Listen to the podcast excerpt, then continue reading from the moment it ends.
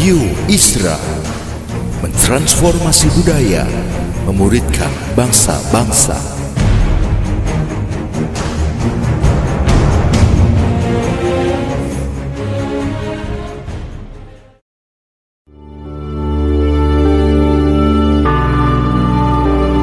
Apostolic Prophetic Messages mengungkapkan pesan dan arahan dari hati Tuhan bagi gerejanya demi menuntaskan mandat kerajaan Allah di Indonesia dan bangsa-bangsa.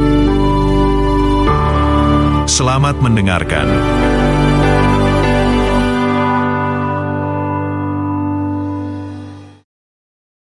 Oke, okay, it's good. Um,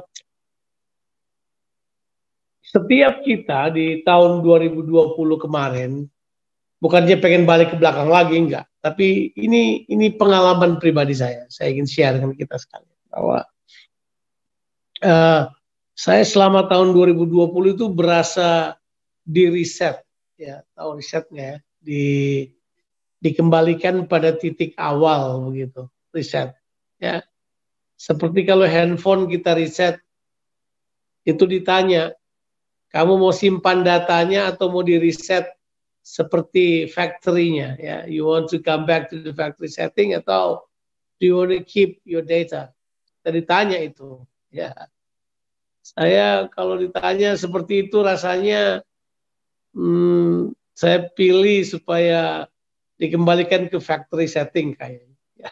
Dikembalikan lagi kepada seperti titik nol lagi, karena setelah lewati tahun dua ribu dua puluh kemarin, saya rasa seperti saya di reset ya, dalam kehidupan pribadi saya, dalam kehidupan keluarga saya, dalam cara saya mendekati sesuatu, cara saya approach pelayanan, it's totally different. Ya, nggak sama lagi, berbeda banget.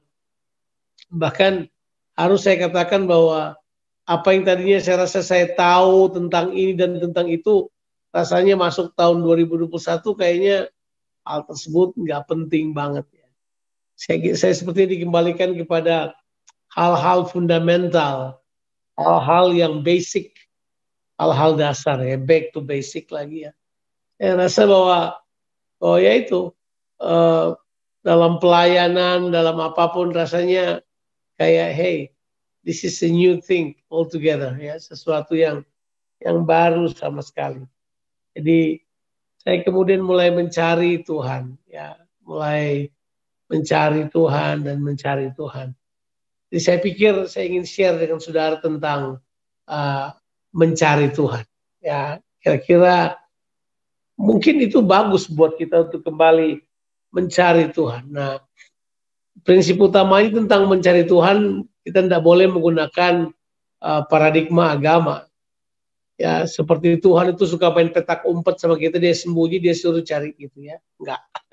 Tuhan enggak seperti itu. Tuhan Tuhan ingin menyatakan kepada kita bahwa dia sudah selalu ada dengan kita. Ya. Dia sudah selalu berada bersama dengan kita. Kitanya aja yang enggak sadar. Kata mencari Tuhan lebih kepada mengembangkan kesadaran bahwa Tuhan sudah ada dalam semua masalah kita, semua yang kita hadapi dalam kehidupan ini. So it's about spiritual awareness. Dalam diri kita yang kita kembangkan, tapi kita bisa mengetahui uh, ini Tuhan hadir. Ini, ini seperti masih ingat Ayub nggak ya? Waktu Tuhan bicara dalam badai, Ayub kaget. Ayub kira Tuhan tuh cuma datang dalam keadaan yang tenang dan teduh. Tiba-tiba saudara baca di Ayub tiga puluh delapan, lalu Tuhan berbicara kepada Ayub dari dalam badai. Ayub scared banget. Wow, Tuhan bicara dalam badai. Jadi Tuhan bisa menyatakan diri dalam berbagai situasi. Nah, kita hanya yang perlu membangun kesadaran mengenai hal tersebut. Seringkali kita pikir dalam keadaan sedih, kesendirian, duka cita, kita kira Tuhan nggak ada. Ya. Padahal dia selalu ada. Dia tidak pernah tidak ada dengan kita. Nah, mari kita baca di dalam kitab Yesaya lima puluh lima. Kitab Yesaya lima ayat biasa, ini ayat bukan ayat yang baru. Bahkan waktu saya pengen menyampaikannya, orang-orang bilang gini, kok kembali ke hal-hal yang seperti ini lagi Bang Jo? Saya bilang, enggak, enggak. Ini bagus buat kita untuk kembali pada hal-hal fundamental, hal-hal yang sangat mendasar ya. Yesaya pasalnya yang ke lima puluh lima. Kalau saudara mau tahu konteksnya, konteksnya itu tentang keselamatan. Ya. Tuhan mau kita kembali kepada keselamatan yang Dia berikan buat kita. Nah tentu sebelum saya lanjut lebih jauh, sebelum kita baca ayat-ayat ini, keselamatan yang dimaksud di sini bukan selamat cuma masuk surga begitu. Atau selamat itu punya pengertian dikembalikan pada posisi sebelum kejatuhan, ya. Selamat itu kembali kepada tujuan-tujuan Allah dalam kehidupan ini. Seperti selamat itu adalah itu kan. Kembali kepada tujuan-tujuan Allah. Selamat sampai tujuan. Tujuannya itu yang harusnya menjadi apa track kita, kerinduan kita, sukacita kita. Nah, Yesaya lima puluh lima berkata seperti ini. Yesaya lima puluh lima ayatnya yang ke enam dan ayatnya yang ke tujuh berkata sebagai berikut. Carilah Tuhan, kata yang dipakai. Carilah Tuhan, ayat yang ke enam, selama Ia berkenan ditemui. Berserulah kepadanya selama Ia dekat.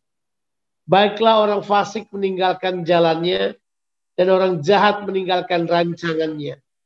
Baiklah ia kembali kepada Tuhan, maka Dia akan mengasihaninya dan kepada Allah kita, sebab Ia memberi pengampunan dengan limpahnya. Nah, itu dua ayat yang uh, disukai oleh banyak orang. Carilah Tuhan selama Ia berkenan ditemui. Nah, waktu waktu dulu saya membaca ayat ini, pengertian cari Tuhan itu adalah saya berdoa, saya berpuasa, saya kunci diri dalam kamar saya, kemudian saya mulai cari Tuhan. Saya berpikir begitu.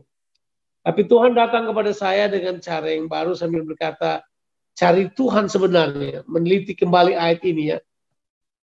Saya exegete dia sekali lagi. Saya menemukan bahwa cari Tuhan di sini, bahwa yang dimaksud dengan cari Tuhan lebih kepada kita apa itu menemukan Tuhan dalam situasi kita. Kata mencari Tuhan dalam bahasa aslinya itu menggunakan sebuah kata yang yang sangat unik sih sebenarnya. Kata ini punya berasal dari kata apa geras, itu kata bahasa Ibrani, itu punya pengertian bahwa mencari Tuhan itu punya seperti ini, seperti saudara meneliti sebuah buku, saudara baca buku itu sampai saudara menguasainya. Seperti saudara sedang pergi ke sebuah tujuan, saudara bolak-balik di jalan tersebut, sampai saudara menguasai jalannya ke tempat tersebut. Ya, kata mencari Tuhan itu istilah yang dipakai pada bahasa Ibrani kuno adalah beat the path. Beat the path. Kita mengalahkan jalannya. Sampai kita tahu, kita mau jalan dari mana, jadi kita tahu tempatnya. Jadi kata mencari Tuhan itu lebih kepada kepada sebuah endeavor, inisiatif dari kita untuk betul-betul datang kepada Tuhan sampai kita menemukan cara pribadi kita untuk berjumpa dengan Tuhan. Sampai kita menemukan jalannya Tuhan, caranya Tuhan, apa yang Tuhan mau. Itu sebenarnya kata yang dipakai di ayat-ayat tersebut ya. Itu ayat sebenarnya kata mencari Tuhan sekali lagi berasal dari bahasa Ibrani darash ya, D A R A S H. Itu punya pengertian adalah mencari Tuhan secara berulang-ulang, sesuatu yang kita kerjakan secara berulang-ulang sampai kita memiliki self discovery dalam menemukan pribadinya, menemukan jalan-jalannya dan menemukan cara kerjanya ya. Kita beritahu kepada kita ini, kita perlu mencari Tuhan. Nah, cara saya mencari Tuhan dengan saudara pasti berbeda. Secara personal pasti berbeda. Mungkin secara komunal bisa disatukan oleh persetujuan-persetujuan atau agreement kita. Tapi secara pribadi berbeda. Setiap orang harusnya menemukan cara sendiri untuk bisa berjumpa dengan Tuhan. Dan kita tidak perlu mengajar cara pada orang. Semua orang mengetahui prinsip. They beat the path, mereka sudah mengalahkan jalan itu, mereka sudah ulang-ulang mengerjakannya, mereka sudah menjadikannya sebagai sebuah rutin yang mereka kerjakan begitu rupa, sebuah rutin menjadi budaya dalam kehidupan. Jadi sekali lagi, mencari Tuhan itu bukanlah bahwa Tuhan sembunyi, Tuhan gak mau diketahui, jadi kita mesti nyari-nyari, bukan. Tuhan sudah ada, bagiannya kita adalah membangun kesadaran-kesadaran yang baru mengenai kehadiran Tuhan dalam situasi kita, baik itu senang, susah, menyenangkan, tidak menyenangkan, pedih, bahagia, di gunung yang tinggi, di lembah yang suram, it won't matter, karena kita tahu bahwa Tuhan ada di situ. Berarti mencari Tuhan itu adalah pengalaman mengembangkan, ini dia, pengalaman mengembangkan kesadaran pribadi kita. Itu penting. So, mari kita belajar sedikit mengenai kesadaran dan kata ini, ekspektasi. Ya, sudah tahu ekspektasi ya. Nah, saya masih ingat beberapa tahun yang lalu saya datang di sebuah kebaktian. Seorang hamba Tuhan terkenal dari Amerika itu berkhotbah, dia bilang begini, God will meet you at the point of your expectation. Wow, saya ulangi lagi. God will meet you at the point of your expectation. Saya tadinya setuju banget, tapi untuk saya pelajari baik-baik, enggak deh. Ekspektasi kita enggak penting. Karena Tuhan hanya berkenan ditemui kalau memang ada iman di dalamnya. It doesn't matter the expectation. Iman yang paling penting. Karena expectation itu adalah limitation. Expectation itu terbangun karena kebutuhan kita. Expectation itu terbangun karena limitation kita. Saya beri contoh. Kalau kita dalam keadaan pandemi dan uh, sedang di, apa, bertempur dengan COVID yang seperti ini, what would be your expectation? COVID segera hilang dong, karena kita cuma mau itu. Batasan kita cuma COVID, COVID terus saja. Sampai kita nggak peduli yang lain, kita nggak buat ini, nggak buat itu. Kita seperti cuma dikuasai oleh hal tersebut. Terbanyak orang, ekspektasi mereka bound by their need. Itu dia. Jadi mereka tidak mendasarkan ekspektasi mereka pada firman Tuhan, tapi ekspektasi mereka dibatasi oleh kebutuhan mereka. Misalnya sudah punya utang, dan sudah tidak ada sumber yang lain terbayar, karena ekspektasi kita hanyalah ada pada batasan-batasan kebutuhan kita, atau batasan-batasan masalah kita. Dan memang manusia begitu, apa yang menjadi masalahnya, itulah yang menguasai kesadarannya. Agree? Saya kira kita semua setuju kan? Terbanyak kita punya, terbanyak kita punya apa itu, masalah kita. Nah, Tuhan mau mengajar kita kalau kita mencari Tuhan, itu adalah kita menemukan kebesaran Tuhan. Bahwa Tuhan selalu lebih besar dari masalah kita. Bahwa Tuhan itu selalu lebih besar daripada apa yang kita alami. Makanya saudara masih ingat bagaimana Tuhan buka matanya Ayub? Waktu Tuhan berhadapan dengan Ayub, Tuhan berkata begini pada Ayub, kan? Waktu aku menjadi, waktu aku buat semuanya, aku pisahkan terang dari gelap, kamu ada di mana? Tuhan cuma bilang begini, hey, you and your problem are so small compared to me, says the Lord. Kamu itu sebenarnya lebih kecil. Ah, apa itu? Kamu punya beban, kamu punya masalah, kamu punya apa itu? Punya ruang lingkup berpikir terlalu kecil dibanding Tuhan. Nah, Tuhan mau kita mencari Tuhan itu adalah menemukan Tuhan dengan semua keberadaan, kebesarannya, kuasanya, dan kemahaannya itu. Di situ kemudian kita sadar bahwa dia lebih besar daripada masalah kita. Dia lebih besar daripada problema kita. Dia lebih besar daripada dunia kita. Dia Tuhan yang sangat besar. Itu jelas. Nah, itu yang dimaksud dengan mencari Tuhan. Berarti begini, mencari Tuhan adalah sebuah langkah to enter into a place beyond your expectation. Betul nggak? Nah, ya, kita harus belajar masuk kepada tempat di mana beyond our expectation. Kalau itu sudah beyond our expectation, itu berarti sudah iman. Itu berarti sudah sesuatu yang di luar jangkauan kebutuhan kita ataupun yang lain. Disitulah saya sebut sebagai God Zone. Disitulah zonanya Allah. Di mana situ Tuhan dapat mengerjakan apa saja yang dia kehendaki. Bukankah kita membaca di ayat ini misalnya? Sudah pernah baca pasti ayat ini kan? Uh, Efesus pasalnya yang ketiga ayatnya yang ke dua puluh. Sudah pernah baca ayat tersebut? Bagi dia yang sanggup melakukan segala sesuatu yang jauh lebih besar dari apa yang kita apa doakan ataupun pikirkan. Nah itu dia. Jadi sebenarnya ayat tersebut beritahu buat kita, if you want to know who God is, He is beyond your expectation. Iya kan? Maksudnya dia bilang begitu kan? Dia lebih besar daripada doamu. Dia dapat mengerjakan exceedingly, itu kata yang dipakai. Exceedingly beyond what you can think of, beyond what you can pray for. Itu jelas bahwa itu Tuhan kita seperti itu. Jadi kata mencari Tuhan adalah Tuhan mau berkata gini, bangun kesadaranmu dengan hal yang baru, supaya kamu bisa mengenali Tuhan pada situasimu yang sekarang ini, bahwa Tuhan lebih besar daripada situasi. Siapa yang pernah mengalami stres ya? Stres itu terjadi kalau begini. Kalau kita tahu yang ada di dalam kita tidak sanggup mengatasi apa yang ada di luar kita. Betul kan? Misalnya, saya lihat sesuatu yang datang pada saya, saya assess kekuatan saya. Dan menggunakanlah apa yang kita pakai untuk assessment, misalnya uh, SWOT. Ya, itu, ya. Uh, SWOT system misalnya.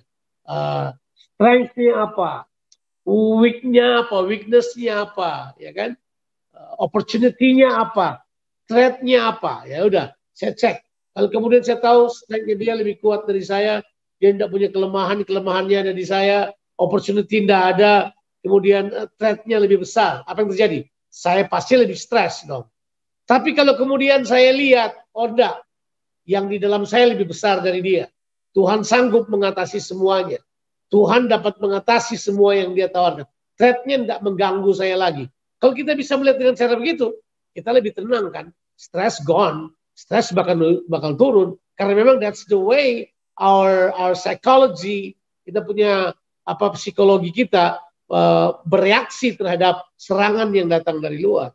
Nah Tuhan mau bilang buat kita gini, carilah dia selama dia berkenan ditemui. Nah ini dia. Ya pernah dengar orang berkhotbah, dia ini dia berkata gini, oh karena begini, cari memang sekarang, sampai nanti Tuhan siapa tahu nggak mau ditemui. Nah, kita kira Tuhan kayak dokter yang udah kecapean, dia tutup praktek, dia nggak bisa ditemui. Tuhan nggak kayak gitu, ya Tuhan nggak kayak gitu. Kata Tuhan berkenan menemui kita itu adalah gini, sejak Yesus datang pertama kali sampai dia datang yang kedua kali. Itu yang kita sebut dengan hari Tuhan. Dari kedatangan Yesus yang pertama sampai kedatangan Yesus yang kedua kali, itu yang disebut dengan tahun-tahun perkenanan. Kalau saudara mencari Tuhan di situ, saudara pasti akan mendapatkan dia. Sebab itu yang disebut hari Tuhan. Tuhan tidak berkata gini, gue mau ditemui atau gue enggak lah, gue enggak malas ketemu mereka. Enggak. Sebab begitu Yesus datang ke dunia ini, Tuhan berkata begini, langit terbuka, everyone can come to me. Semua orang bisa datang kepadaku. Yesus yang memanggil orang, dan jelas panggilan Tuhan ini udah sampai dia datang kedua kali itu akan tetap ada. Perkenanan Tuhan tetap ada. Jadi artinya gini, kita harusnya memakai waktu-waktu yang ada. Ah, cuman begini, sementara pandemi kemarin saya belajar bahwa perkenanan Tuhan tersedia sampai Tuhan Yesus datang.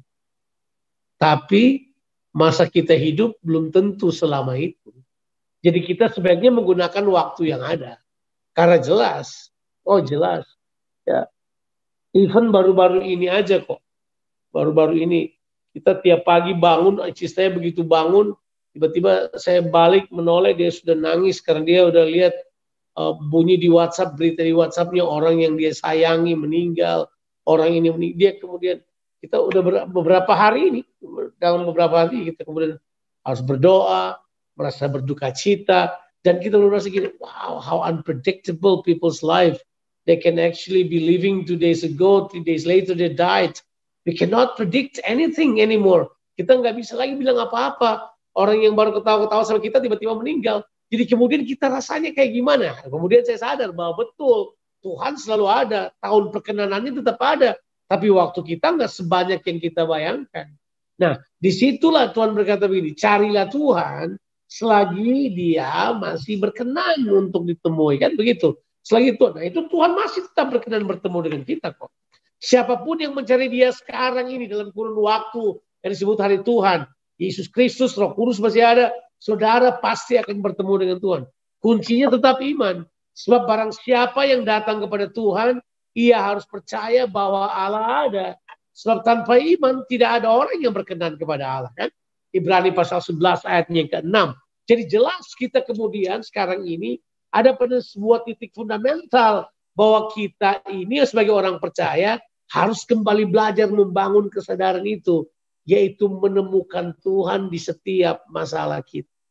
Supaya kita sadar bahwa masalah kita kecil kok, Tuhan lebih besar dari masalah kita. Ekspektasi kita kecil kok, kita harusnya lebih berani beyond our expectation. Mari saya kasih contoh ekspektasi buat saudara. Saudara pasti pernah tahu cerita Sadrakh, Mesakh, dan Abednego kan ya? Tahu ya? Sadrakh, Mesakh, dan Abednego saya bisa baca di Daniel pasalnya yang ketiga. Nah di, di kisah tersebut nama Daniel nggak disebut sama sekali ya. Di, di cerita di pasal tiga kita Daniel itu menceritakan kisah tentang tiga teman Daniel yang namanya Sadrakh, Mesakh, dan Abednego ini.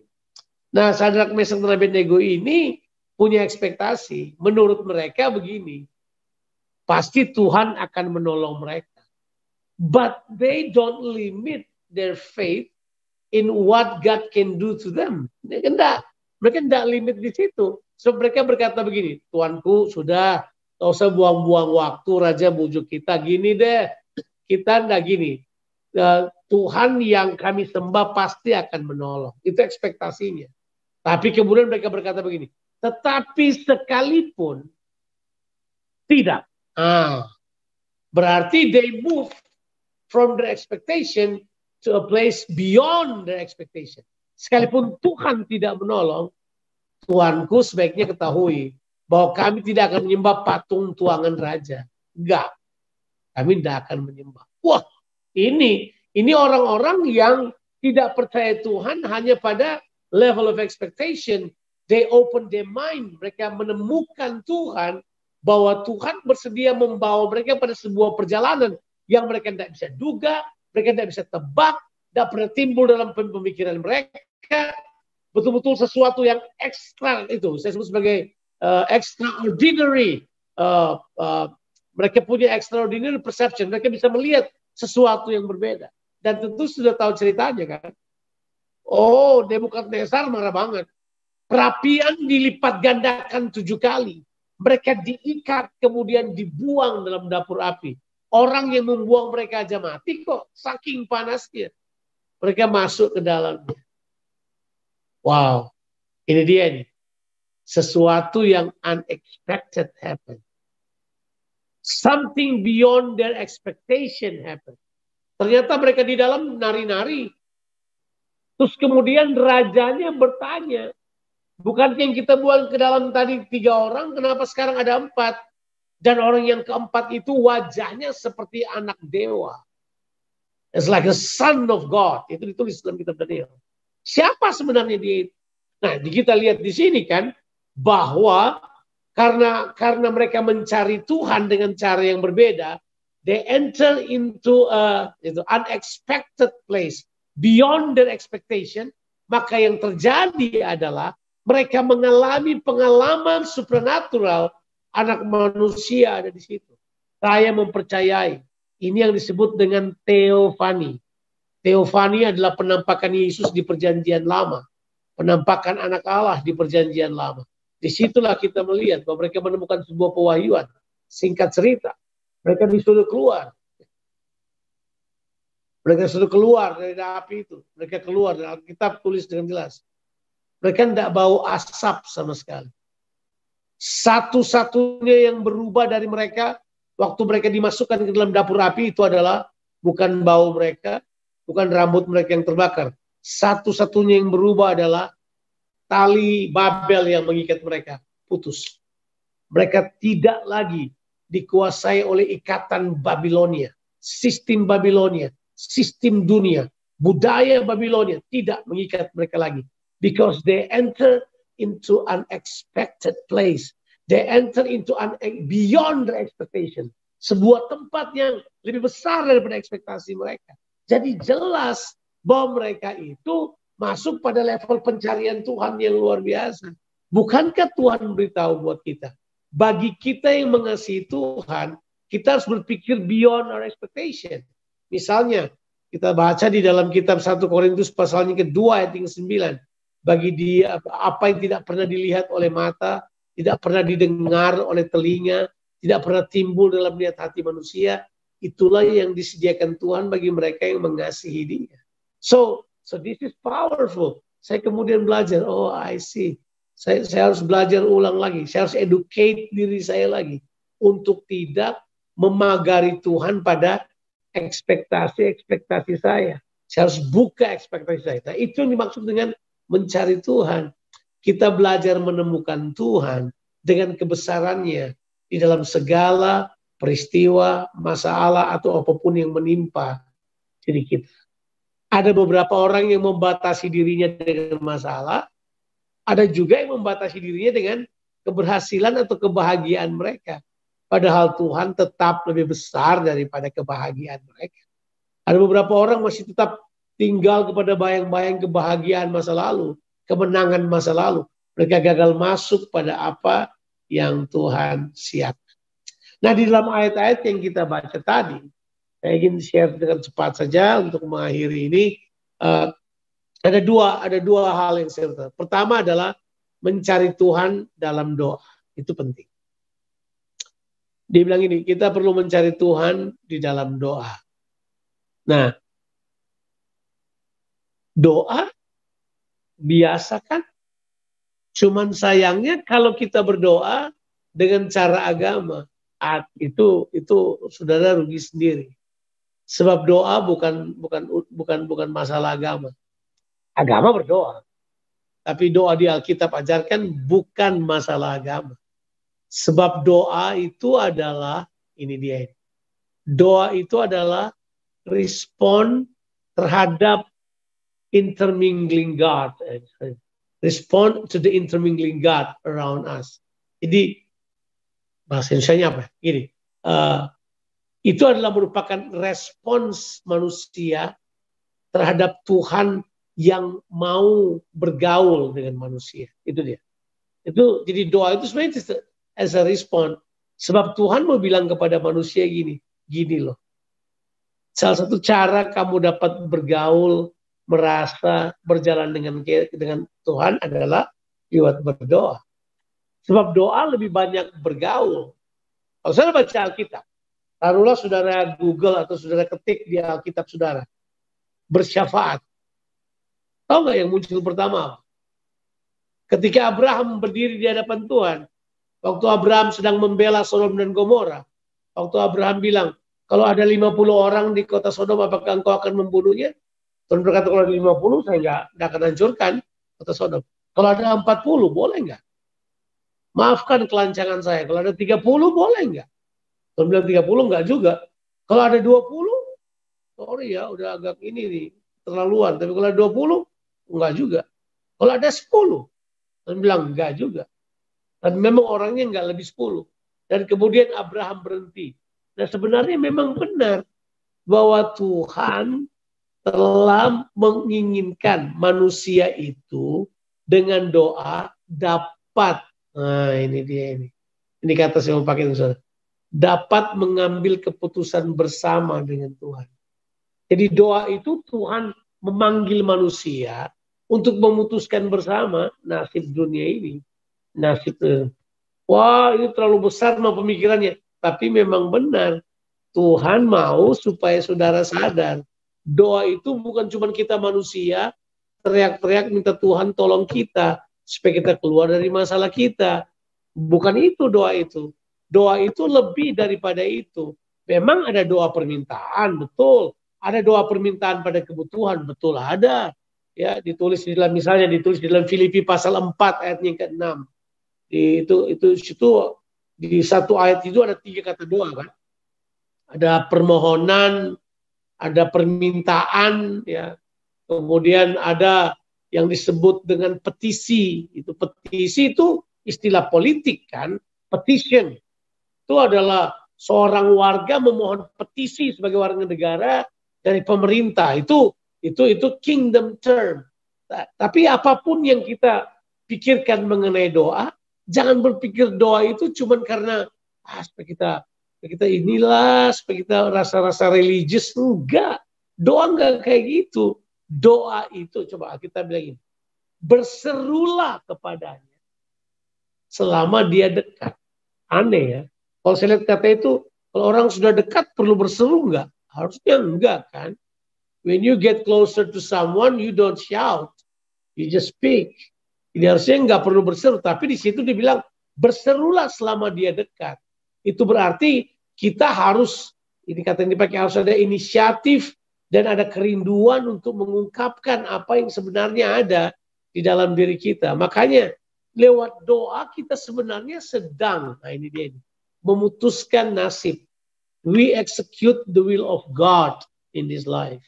Jadi waktu kita berdoa, berdoa buat bangsa, berdoa buat kota, berdoa buat suku-suku yang belum diselamatkan, berdoa buat orang lain, bersyafaat buat sahabat-sahabat, bersyafaat buat keluarga kita. Semua bentuk doa yang seperti itu adalah doa yang merupakan kehendak Allah. Waktu kita berdoa, kita sedang mengeksekusi kehendak Allah, di mana kehendak Allah terlaksana di bumi ini seperti di sorga. Jadi gini, doa itu begini. Tuhan memakai kita untuk membawa sorga dan budayanya terlaksana di bumi ini. Saya ulangi lagi.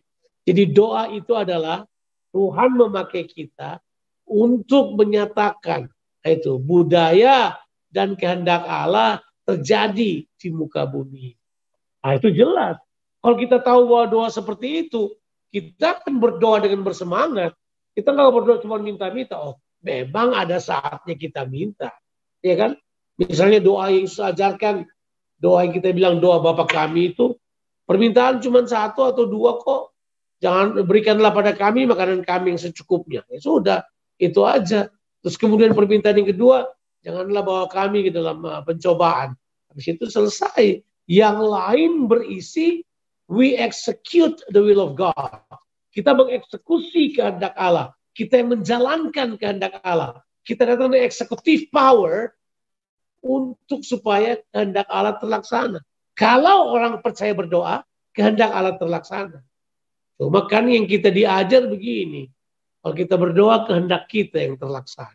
Ya enggak, itu agama ajar itu. Alkitab nggak ngajar kayak gitu, Yesus nggak ngajar kayak gitu. Yesus bilang kita punya confidence atau keyakinan untuk percaya, kalau doa kita sesuai dengan kehendaknya, Tuhan pasti jawab. Begitu kan? satu Yohanes pasal lima ayat tiga belas dan empat belas, dan kita tahu gitu ya. Bahwa kalau kita berdoa sesuai dengan kehendaknya, dia akan menjawabnya. Itulah keberanian percaya kita. That is our great confidence. Jadi jelas, kalau kita berseru kepada Tuhan dalam doa, itu bukan berarti kita ubah Tuhan supaya kehendak kita yang terjadi. Kita berdoa supaya kita yang berubah, kehendak Allah terlaksana dalam kehidupan kita. Carilah Tuhan selama dia berkenan ditemui. Berserulah, berdoalah. Supaya ini dia ini, karena dia dekat dengan kita, kita kemudian akan membawa kehendaknya terlaksana buat kita. Orang tanya, apa sih urusannya kita dengan kehendak Allah? Ini dia. Sebab kita ada di dunia ini karena kehendak Allah. Ya. Saudara ada di dunia ini atas kehendak siapa? Atas kehendak Allah. Emang saudara yang pilih gendermu? Kan tidak. Emang saudara yang pilih kulitmu warnanya apa? Emang saudara yang pilih matamu harus sipit atau belok? Saudara tidak pilih itu kan? Ada yang pilihkan pada saudara. Saudara tidak pilih keluargamu juga. Ada yang pilihkan buat saudara hal tersebut. There, there are certain things that you know that somebody else have chosen those for you. Dan kita kemudian sadar kita ada di sini karena Tuhan. Itu jelas. Karena saya ada di dunia ini karena kehendak Allah, sangat naif buat saya untuk hidup di kehidupan ini tanpa kehendak Allah. Nah makanya kita harus menjadi pelaksana kehendak Allah di muka bumi ini. Saya sebagaimana saya ada ini karena kehendak Allah. Itu mencari Tuhan dalam doa. I can go on and on, tapi kira-kira itu yang paling mendasar. Secara radikal yang kita perlu rubah bahwa doa kita harus selalu kita sesuaikan dengan kehendak Allah. Itu penting sekali. Kita perlu untuk mengadakan penyesuaian-penyesuaian sesuai firman Tuhan dengan kehendak Allah. Yang ini bagian yang terakhir adalah kita mencari Tuhan lewat pertobat. Pertobatan. Hang on, kok bertobat lagi? Saya sudah bertobat loh dua tahun lalu. Saya sudah bertobat loh lima belas tahun yang lalu. Nah, kalau muncul kata pertobatan, memang kalau di perjanjian lama, itu benar bahwa baiklah orang yang jahat meninggalkan kejahatannya. Bertobat. Kata bertobat kalau dalam perjanjian baru kan menggunakan kata metanoia.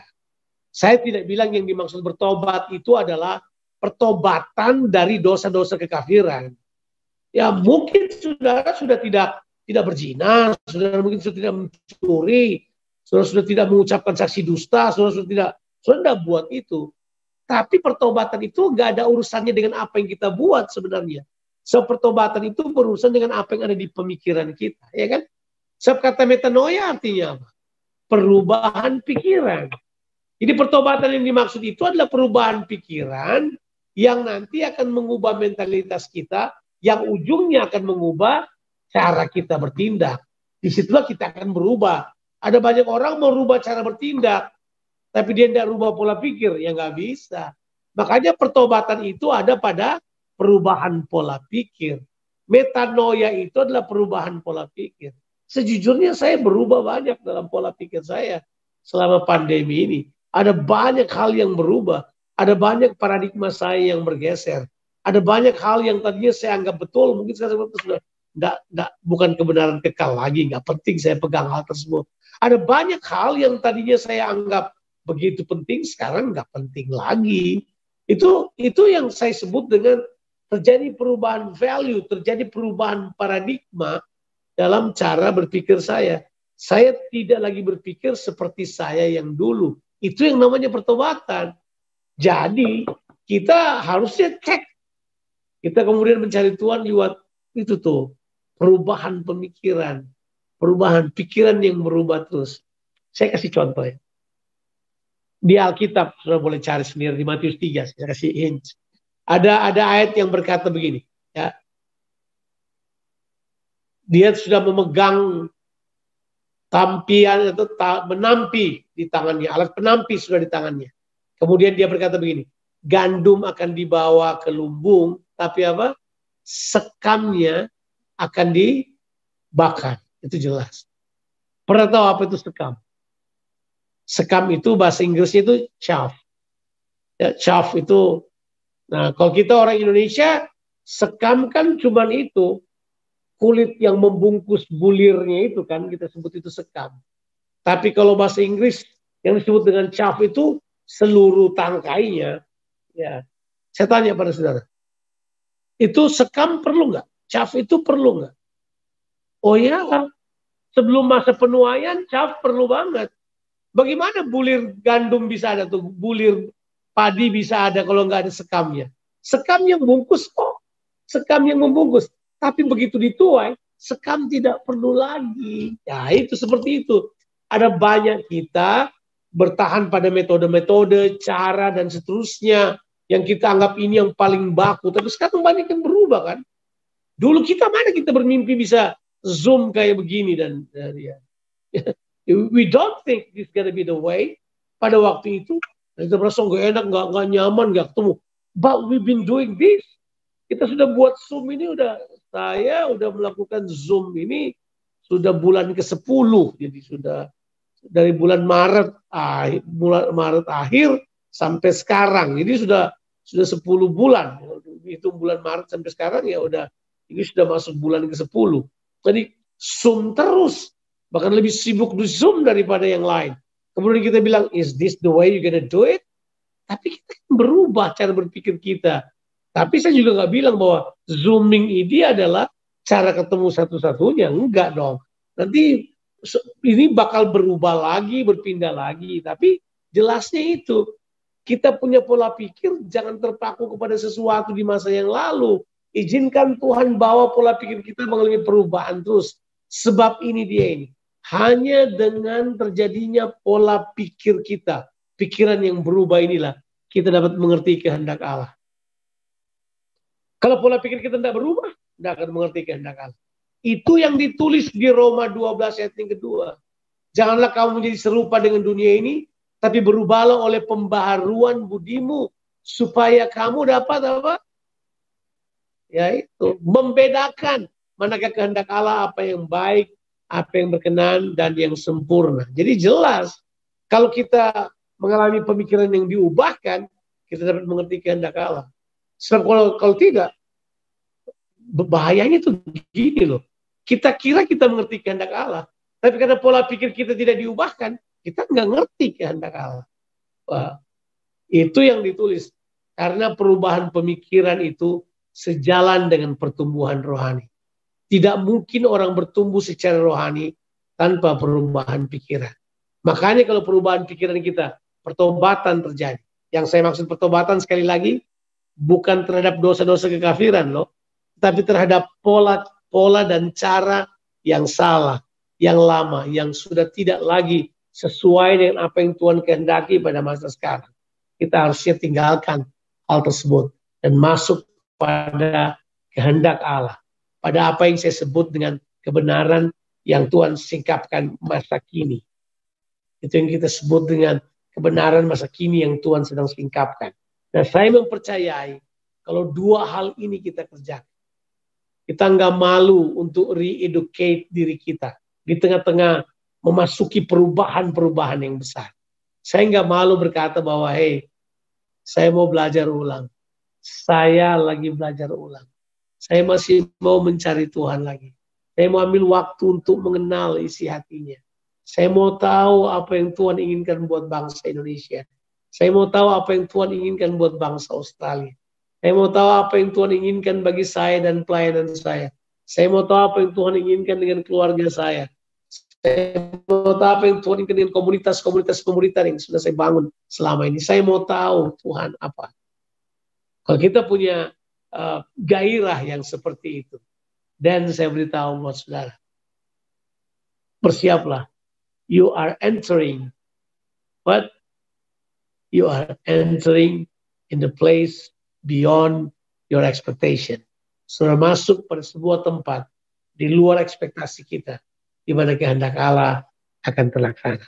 Tuhan Yesus memberkati saudara-saudara sekalian. Sorry agak panjang, agak, agak molor uh, sharingnya. Berharap ini bisa memberkati saudara. God bless you. Mari kita berdoa.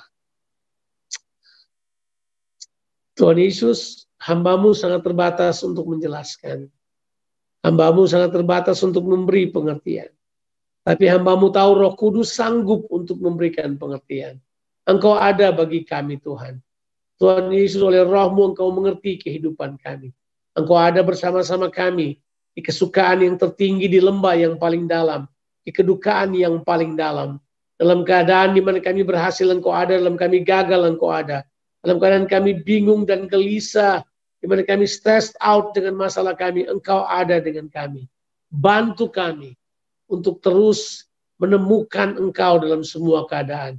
Biar kami terus mencari Engkau, membangun kesadaran yang mendalam dalam diri kami, untuk melihat Tuhan dengan semua kebesarannya hadir bersama-sama dengan kami.